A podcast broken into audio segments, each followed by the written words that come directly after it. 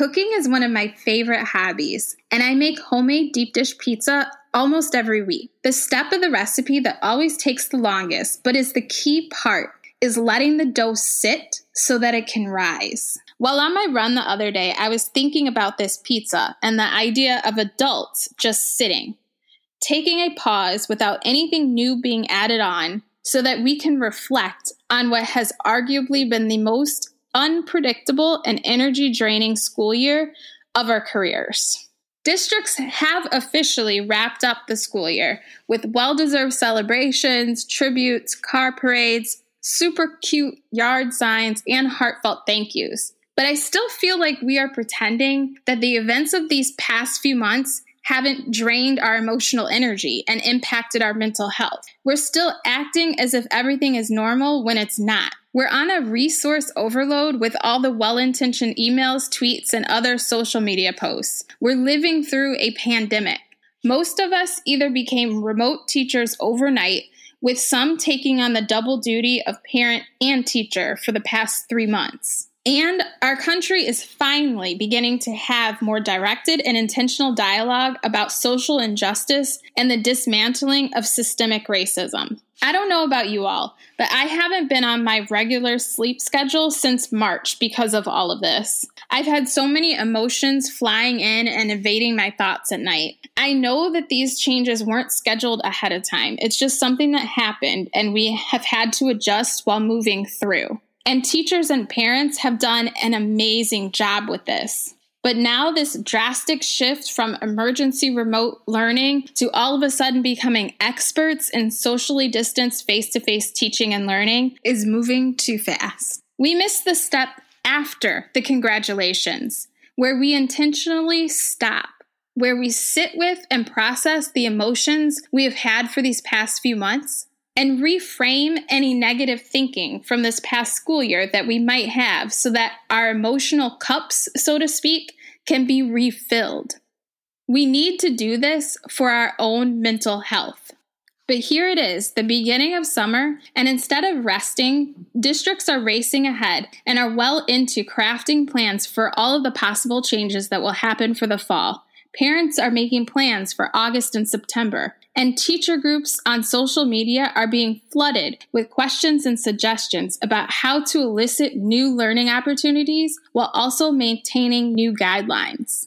Episode 3 is all about understanding what you are thinking and feeling right now so that we can fill our emotional cups back up. It's okay to pause before moving forward.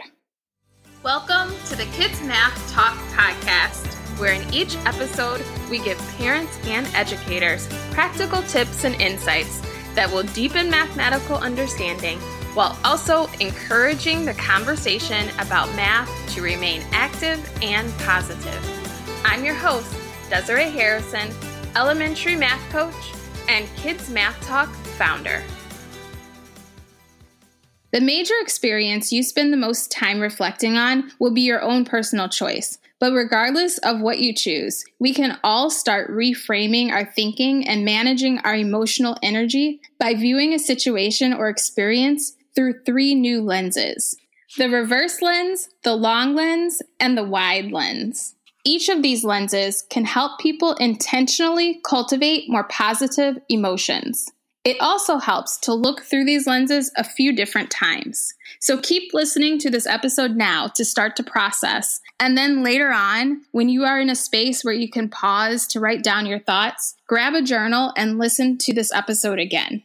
The first alternative view is seeing a situation or experience with the reverse lens. Not in the sense of reverse order, like finish to start, but instead it's about gaining insight about the situation or experience by relating to the viewpoints of the other people involved. Some possible reflection prompts for this reverse lens include What have your children or students said out loud during this time? What have they said about math and about school in general? Of this, which parts do you think are actually true? And which parts do you find yourself dismissing? This lens helps us to honor the opinions and thoughts of those around us while also helping us realize which beliefs we align with and which ones we might have been subconsciously tossing aside.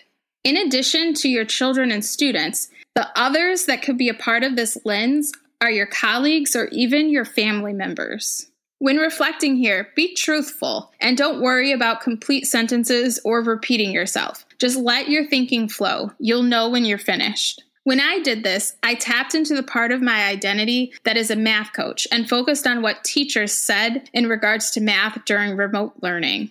There were many requests from teachers who wanted resources that could be printed off for paper and pencil practice, and many teachers felt overwhelmed with all of the evolving plans. Others were feeling guilty about not being able to move through as many units as they had in previous school years. Some were dealing with sadness about not being able to see their students or teach in their classrooms. I'm sure that many of you can relate to these emotions, and I definitely relate as well. This was a really trying year. After reflecting with this reverse lens, I also know that I was subconsciously dismissing the ideas about providing so many paper and pencil assignments because I feared that this would give the impression that math is a series of isolated events, and this doesn't align with my beliefs about math. This lens helped me separate from my own viewpoint about what wasn't happening and reframe my thinking to focus on what was. Students were still thinking about math in some type of way during remote learning. Teachers were collaborating, creating content, and making decisions about the most critical learning targets for their classes in order to set students up for as much success as possible. Grade level teams had deep conversations about standards and learning progressions. Teachers work their butts off, and that needs to be continued to be appreciated and celebrated. I am so proud to be part of a field of such dedicated professionals. The long lens is used to think about how we will view a situation in the long run. Some reflection prompts for this could be How will I view this situation in one month, or three months, or how about six months? Whether it's one month or even one year from now, I know I will view this emergency remote learning as what saved children and teachers from having to endure any standardized testing in the spring teachers were allowed to teach. This situation is what helps so many of us realize that we are capable of learning new technology apps, extensions, and platforms.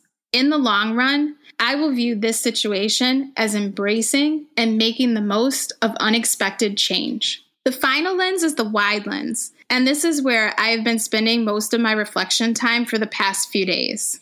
I think it offers the most potential for parents and educators. The basic prompts for reflection first stem from an emphasis on learning and include What have I learned about myself? What have I learned about my child? What have I learned about my students and my colleagues? I have realized that I have a passion for sharing what I learn about math with a larger community, beyond just the district in which I serve, which is why I started this podcast.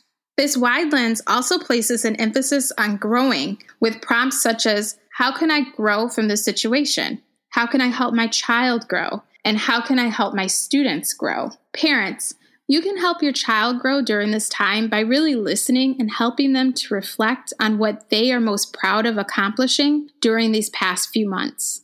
Ask them how they are feeling and go through some of these same prompts with them. If your child is between the ages of 3 and 10, the CDC offers a free downloadable activity book called Coping After a Disaster that I'll link in the show notes for you.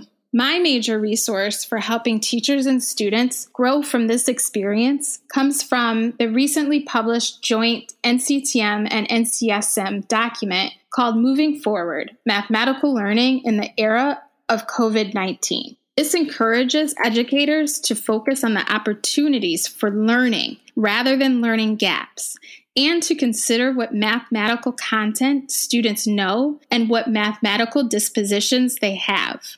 Everyone has strengths, and we need to help rebuild our emotional energy by building on these strengths.